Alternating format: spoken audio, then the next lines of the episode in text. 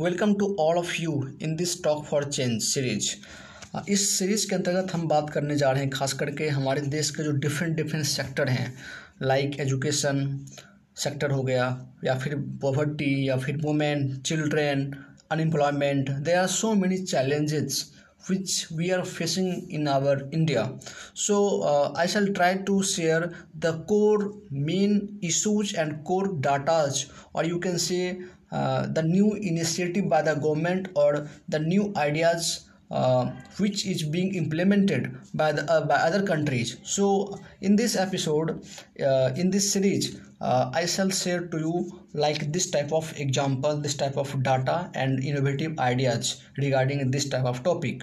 So please listen it sincerely and enjoy this episode. Thank you so much नमस्कार talk for change series के इस episode में, जैसा कि हमने पहले बताया है कि हम उन सभी चुनौतियों, उन समस्याओं के बारे में बात करेंगे जो हमारे भारत के डिफरेंट डिफरेंट सेक्टर से जुड़ी हुई हो। चाहे वो एजुकेशन का सेक्टर हो, या फिर चाहे वो पॉवर्टी का सेक्टर हो, या फिर चिल्ड्रेन की बात हो वुमेंस की बात हो बेरोजगारी की बात हो, यानी कि भारत के जो मेन चैलेंजेज हैं या फिर जो चुनौतियाँ हैं, उसके जो प्रमुख डाटाज हैं, जो कुछ ऐसी महत्वपूर्ण बातें हैं या फिर इनोवेटिव आइडियाज़ हैं इनोवेटिव स्टेप्स हैं और कुछ ऐसी स्कीम्स हैं जो हमें जानना चाहिए, उन सभी तथ्य, उन सभी इनोवेटिव आइडियाज़ के बारे में इसमें हम बात करेंगे।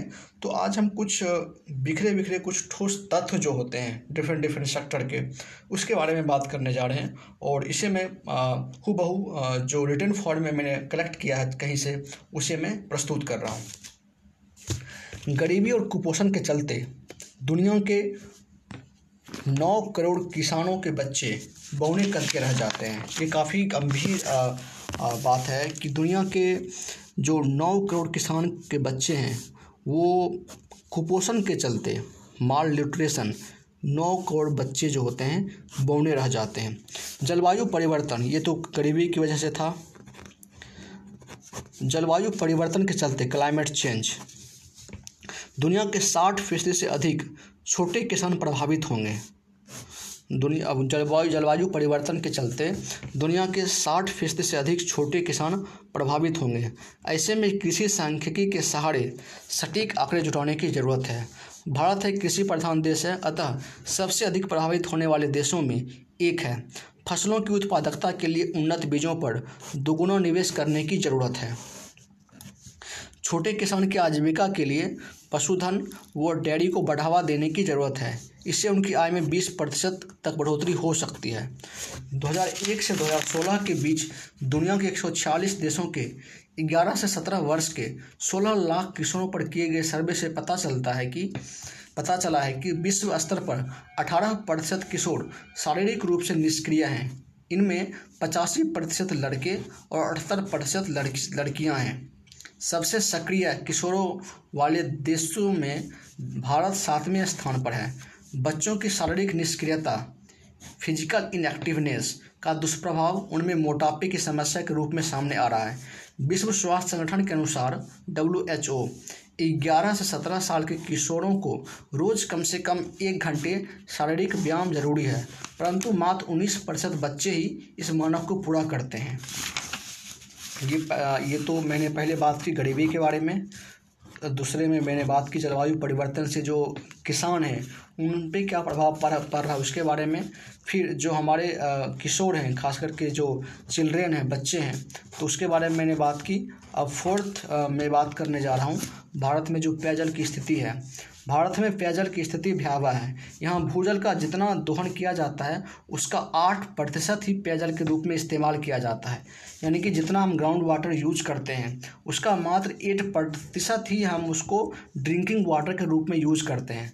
भारत का अधिकांश भूजल अभी भी पीने लायक नहीं है। लेकिन देश में कृषि की सिंचाई पर यह साठ प्रतिशत खर्च हो जाता है। यह काफ़ी अच्छा डाटा है और काफ़ी चिंता की भी बात है कि जितना भी ग्राउंड वाटर हम निकालते हैं, उसका मात्र एट परसेंट हम ड्रिंकिंग वाटर के लिए यूज़ कर पाते हैं। जबकि सिक्सटी परसेंट जो होता है, वो एग्रीकल्चर पर कहीं ना कहीं वो खर्च हो जाता है एग्रीकल्चर सेक्टर पर। उद्योगों द्वारा भी इसका दुरुपयोग किया जा रहा है। घरों में इस्तेमाल होने वाला 80 प्रतिशत पानी बर्बाद हो जाता है, यानी कि 80 परसेंट जो वाटर है, वो बर्बाद हो जाता है। इजराइल और ऑस्ट्रेलिया में ऐसा नहीं है। इजराइल तो घर में इस्तेमाल होने वाले पानी के 94 प्रतिशत को रिसाइकल करता है। यानी कि ये हम इजराइल का उदाहरण ले सकते हैं कि इजराइल इस मामले में क्या है कि एट्टीन नाइन्टी फोर प्रतिशत जो उसका जो होम ड्रिंकिंग वाटर या फिर जो होम यूज़ वाटर होता है, उसको रिसाइकल कर लेता है। पेयजल शुद्धिकरण और इसका वितरण प्रबंधन, कम चलाऊ और अनौपचारिक प्रशिक्षण द्वारा पुरानी तकनीक से किया जा रहा है। पानी से संबंधित तकनीक के लिए कनाडा दुनिया का अग्रणी देश है। यानी कि अगर हम वाटर को प्योर करने को लेकर या वाटर को साफ़ करने को लेकर अगर हम बात करें तो उसके लिए हम जो कनाडा है, उस वो टेक्नोलॉजी के मामले में पानी से संबंधित जो तकनीक है, उसके मामले में सबसे टॉप पे है।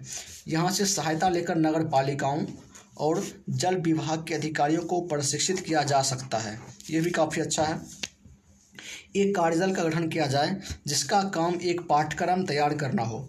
कौशल विकास प्रशिक्षण के बाद समय समय पर ऑडिट करके पारदर्शिता के साथ सूचना को वेबसाइट पर डालने की ज़िम्मेदारी भी कार्यदल की हो। अधिकारियों की जवाबदेही तय की जाए। मिड डे मील के साथ नाश्ता भी, यह एक इंपॉर्टेंट पॉइंट है। आने वाले बजट में सरकारी स्कूलों के बच्चों को मध्यान्ह भोजन भोजन के अलावा सुबह का नाश्ता देने का प्रस्ताव प्रमुखता से रखा गया है। यह इसलिए क्योंकि ग्रामीण क्षेत्रों के स्कूलों में बच्चों, बच्चे बिना नाश्ता किए पढ़ने चले आते हैं। दूसरी तरफ़, स्कूलों में खाना बनाने का काम शिक्षकों से लेकर स्वयंसेवी संस्थाओं द्वारा किया जा रहा है। मिड डे मील की ज़िम्मेदारी होने के कारण शिक्षक बच्चों की पढ़ाई का पूरा ध्यान नहीं दे पाते हैं। ऐसे में स्कूलों का लर्निंग आउटकम लगातार बिगड़ता जा रहा है। तो यह कुछ डाटा था जो डिफरेंट डिफरेंट सेक्टर से संबंधित है। पहले मैंने पोवर्टी की बात की। दूसरे मैंने क्लाइमेट चेंज की बात की, कि इससे किसानों पे क्या प्रभाव पड़ रहा है। तीसरे सेक्शन में मैंने बात की, जो हमारे देश के बच्चे हैं उस पर क्या असर हो रहा है उस उनके इनएक्टिवनेस होने की वजह से? और, और सबसे किशोर वाले देशों में यानी कि युवा यंग देशों में भारत खास करके सातवें स्थान पर है किशोर के मामले में नोट यंग तो उसके बाद फिर हमने बात की फोर्थ पॉइंट में जो पेयजल की स्थिति हमारे देश में, वह भी कहीं ना कहीं काफ़ी भयावह है। एट परसेंट ही हम ड्रिंकिंग वाटर का यूज़ कर पाते हैं पीने के रूप में और जो खास करके सिक्सटी परसेंट जो वाटर है, हमारा एग्रीकल्चर सेक्टर में बर्बाद हो जाता है। तो ये भी कहीं ना कहीं सोचने की बात है। फिर हमने बात की कैटी परसेंट जो पानी हम बर्बाद करते हैं घर में इजराइल उसका नाइन्टी फोर परसेंट यूज़ कर लेता है। जबकि वाटर टेक्नोलॉजी के मामले में कनाडा सबसे टॉप पे है। उससे हम सीख सकते हैं। फिर उसके बाद हमने मिड डे मील में के बारे में बात की। तो यह हमने इसमें खास करके तीन, चार, पाँच और छः मुद्दे के बारे में हमने बात की। पाँच पाँच पॉइंट के बारे में बात की। खास करके इस, इन सही मुद्दों के बारे में हमें जानना चाहिए। और इसके बारे में जो और न्यू अपडेट है न्यू डाटाज हैं, कुछ न्यू इनोवेटिव सोल्यूशन है, और वह कभी ऐसी बातें मुझे सुनने, पढ़ने को मिलेगी तो मैं इसके माध्यम से शेयर करने की कोशिश करूँगा। तब तक के लिए नमस्कार। नमस्कार, टॉक फॉर चेंज सीरीज़ के इस एपिसोड में हम पर्यावरण से संबंधित कुछ महत्वपूर्ण तथ्य कुछ आंकड़े और महत्वपूर्ण डाटाज के बारे में बात करेंगे, जो हमें पर्यावरण को समझने में, पर्यावरण से संबंधित चुनौतियों का विश्लेषण करने में काफ़ी सहायक सिद्ध होंगे। तो चलिए हम आज के इस एपिसोड में पर्यावरण से संबंधित कुछ महत्वपूर्ण तथ्य आपके समक्ष में प्रस्तुत करता हूँ। सबसे पहले भारत की जो महत्ता है पर्यावरण के संबंध में the importance of environment and biodiversity in India तो इससे संबंधित कुछ जो डाटा है, वो हम पहले देखते हैं। भारत जैव विविधता के मामले में धनी देश है, जहाँ 60 से 70 फ़ीसद जैव विविधता, यानी बायोडाइवर्सिटी पाई जाती है। हमारी बायोडाइवर्सिटी के तीन तरह के संरक्षित क्षेत्र हैं। पहला बायोस्फीयर रिज़र्व, जो अठारह हैं, जैसे सुंदरवन, मंडार की खाड़ी, नीलगिरी के वन, जो विश्व के संरक्षित रिज़र्व के अंतर्गत भी आते हैं। पौधे को लें तो इनकी भारत में सैंतालीस हज़ार प्रजातियाँ हैं। यानी कि अब हम प्लांट की बात करें तो फोर्टी सेवन थाउज़ेंड जो स्पीसीज हैं प्लांट की, वो हैं। और उसके, इससे पहले हमने देखा कि सिक्सटी टू सेवेंटी परसेंट जो बायोडाइवर्सिटी है वो हमारे देश में है।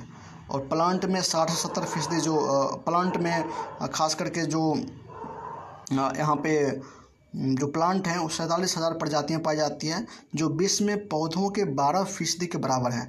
यानी कि विश्व में जो टोटल जितना प्लांट है, उसका ट्वेल्व फ़ीसद सिर्फ़ इंडिया में है। तो ये अपने आप में बहुत बड़ी बात है। फोर्टी सेवन थाउज़ेंड स्पीसीज भी हैं प्लांट की। करीब इक्यावन सौ पचास, यानी पाँच हज़ार एक सौ पचास प्रजातियाँ फ्लावरिंग प्लांट लुप्त होने की कगार पर हैं। ये काफ़ी चिंताजनक बात है।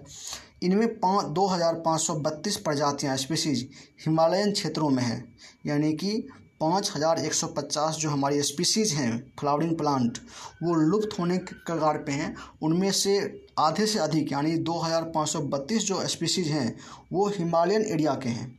लुप्त होने वाली इन प्रजातियों में सत्रह सौ बयासी प्रायद्वीपीय भारत के क्षेत्र में हैं, यानी कि पेनेसुलर इंडिया के क्षेत्र में। इनमें पंद्रह सौ लुप्त होने वाली प्रजातियों पर ज़्यादा खतरा है।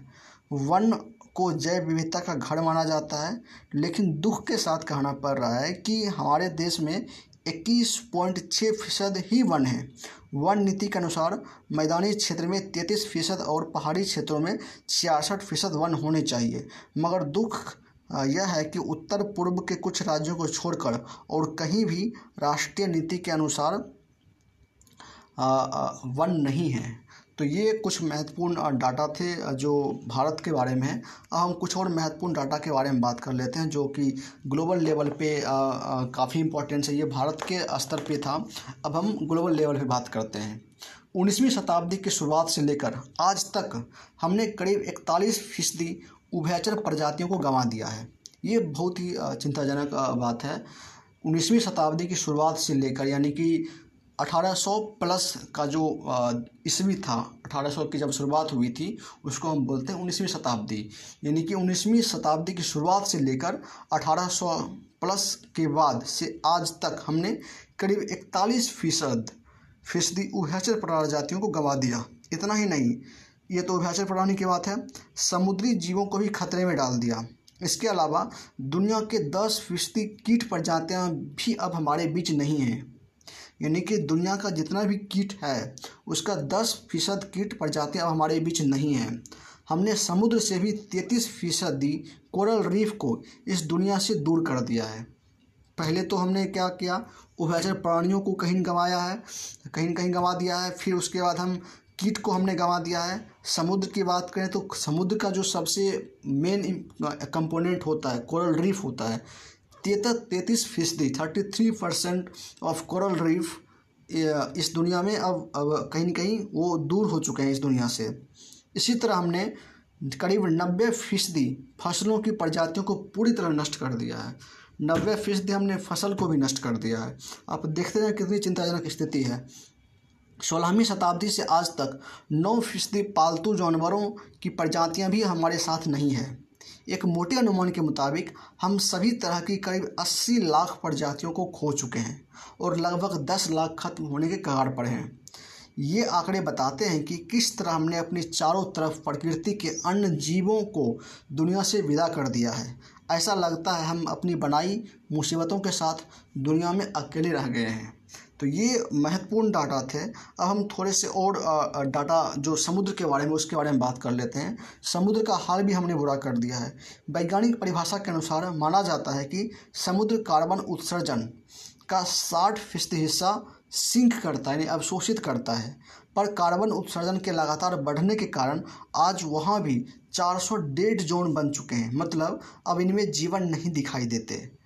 वेटलैंड की बात करें तो वेटलैंड यानी कि दलदली भूमि का किसी भी पारिस्थितिकी तंत्र में महत्वपूर्ण योगदान है। लेकिन पिछले 300 वर्षों में हमने दुनिया की 15 फ़ीसदी वेटलैंड भूमि गंवा दी है। औद्योगिक क्रांति के बाद वन भी अड़सठ फ़ीसद घट गए हैं और वर्ष उन्नीस से 2000 के बीच लाखों हेक्टेयर वन को अपनी ज़रूरतों के चलते हमने स्वाहा कर दिया है। इसके बदले में वन लगाने की हमारी पहल लगभग शून्य के बराबर है। तो ये काफ़ी दुखदायक स्थिति है और काफ़ी चिंताजनक तथ्य हैं। लेकिन हम जब तथ्यों को जानते हैं तो हाँ और हम उस पर विचार करते हैं एनालिसिस करते हैं, तब जाके हम और बहुत ही गहरे स्तर में पहुँच पाते हैं। इसलिए हमें हर सेक्टर के बारे में कुछ जो महत्वपूर्ण तथ्य होते हैं, जो काफ़ी अपीलिंग तथ्य होते हैं, जिसे हमें जानना ही चाहिए। एज ए सेंसिटिव सिटीजन के रूप में, तब जाके हम उसके बारे में अवेयर होकर सोच पाते हैं कंसस हो पाते हैं, उसके बारे में सेंसिटिव हो पाते हैं। तो इसीलिए, चाहे वो एजुकेशन सेक्टर का तथ्य हो, जो रियलिटी है, तथ्य का अर्थ क्या जो रियलिटी है, जो एक्चुअल तस्वीर है, उसके बारे में जानने की ज़रूरत हमें होती है। उसी तथ्य को हमें जानने की ज़रूरत होती है ना कि बहुत सारे तथ्य को इकट्ठा करना। कुछ जो सेंसिटिव डाटाज होते हैं, उसके जानने से हम पॉलिसी फॉर्मुलेट करने में या फिर अपनी बात को रखने में एक तथ्यात्मक तरीके से एनालिसिस कर पाते हैं इस तथ्यों की मदद से। ये तो तथ्य हो गए। इस तथ्य का हमें इस्तेमाल करने के लिए हमारी अपनी कैपेसिटी होनी चाहिए। सिर्फ़ तथ्य लिख देने से बात नहीं बनती है। इस तथ्य का हम कैसे इस्तेमाल करते हैं, ये बहुत बड़ी बात होती है। यानी कि हम, अगर हमने एक तथ्य की बात की तो उस तथ्य से हम क्या समझते हैं? या उस तथ्य को हम कैसे एलोबरेट करते हैं? कैसे उस तथ्य के सहारे हम बहुत सारी चीज़ों को, बहुत सारी बातों को समेट कर इंटरकनेक्ट करके अपने तर्क देते हैं? तो वो कहीं सीधा लिखा हुआ नहीं मिलता है तथ्य अलग मिलते हैं कभी कारण अलग मिलते हैं बिखरे बिखरे होते हैं। तो इस तथ्यों को समेट कर अपनी लॉजिकल कैपेसिटी से कैसे हम चीज़ों को काउंटर करते हैं कैसे हम चीज़ों को समझाते हैं सामने वाले को ये सबसे बड़ी एक स्किल की ज़रूरत होती है। तो इसलिए हमने इस श्रृंखला के तहत कुछ महत्वपूर्ण तथ्यों को आ, आ, इसमें आ, आपके समक्ष रखने का प्रयास किया है। तो ये पर्यावरण से संबंधित तथ्य थे। फिर हम कभी नए एपिसोड में बात करेंगे किसी और सेक्टर के बारे में। तब तक के लिए नमस्कार।